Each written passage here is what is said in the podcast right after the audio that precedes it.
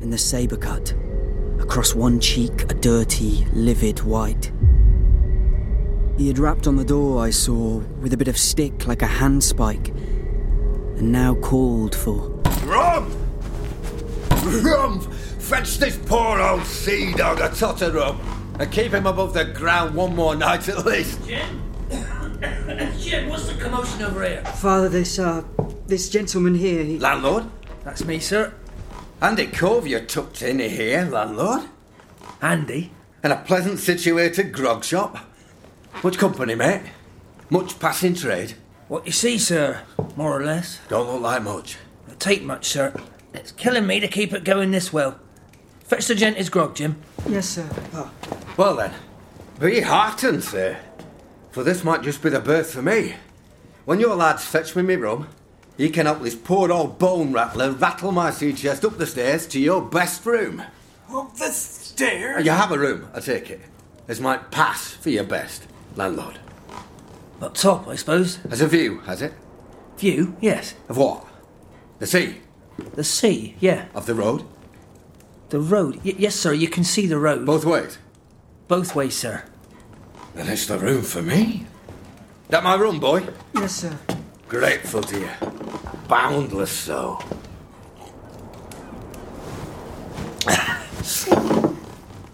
it's your boy, landlord. He is. He's a fine young man, like his fine old father.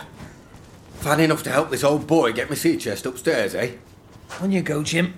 Help him. I'll follow you up presently. I'm a plain man, sir. Rum and bacon and eggs is what I want. And that window up there for to watch ships off. Furnish me that, sir. I'm a happy man. We'll do that much, at least, Mr. Oh, you might call me Captain. And meanwhile, count yourself out these gold pieces here. And tell me when I work through 'em. Good enough to be going on with, landlord. Here, I'll take those. You fetch the captain here another swallow of rum. Jim, get that chest upstairs. Yes, Mom. Here we go.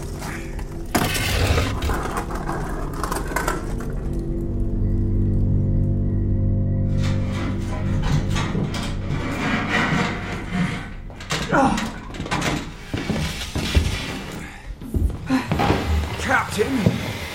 Captain! Captain are breaking my poor bloody back! That's the captain he is! Here, lad, take a bit more of the weight. I'm trying, I just. Did it did drop it right, right over? Drop it! I'll say.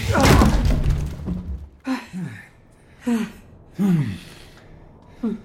and may he drop in his grave just as hard. Who is he? How did you get stuck dragging his trunk? Mail coach just gone dumped him yesterday morning outside the Royal George. He swaggers around, showing off that scar and asking what inns there were along the coast in lonely places like. Well, haven't I drunk my old head dizzy a time or two in the Admiral Benbow? So, I takes his money and hauls that great bloody chest of his the length of this coast, all the time regretting it, and not just on account of the weight of that wretched thing. On account of what, then? On account of that way him got of looking over his shoulder every turn of the road, and putting an hand to his cutlass while he's at it, I tell you, young fellow, your new tenant ain't just looking for a cozy room. Him's after a hiding place. I did. Must have been like a fishwife, you old soak. What? No, no, sir. I was just. Here. Stay yourselves to pick that up. And get yourselves down them stairs and out to my side. The blinder drunk, the better. Yes, sir. Whatever you say, sir. A pleasure, sir. A pleasure. I'm sorry, sir. I'll just. No, no. You stay. Jim, isn't it? Yes, sir, Jim. Well, close that door, Jim. Nice and soft. While I take in this new berth of mine. Sir. Well, here she is. My little crow's nest. Window, I see, in its proper place. That a view out there, Jim, when the sun's up, Sea's right down there, sir. and the road right in front of it. That's good, Jim. That's just what I was after. It's a drop.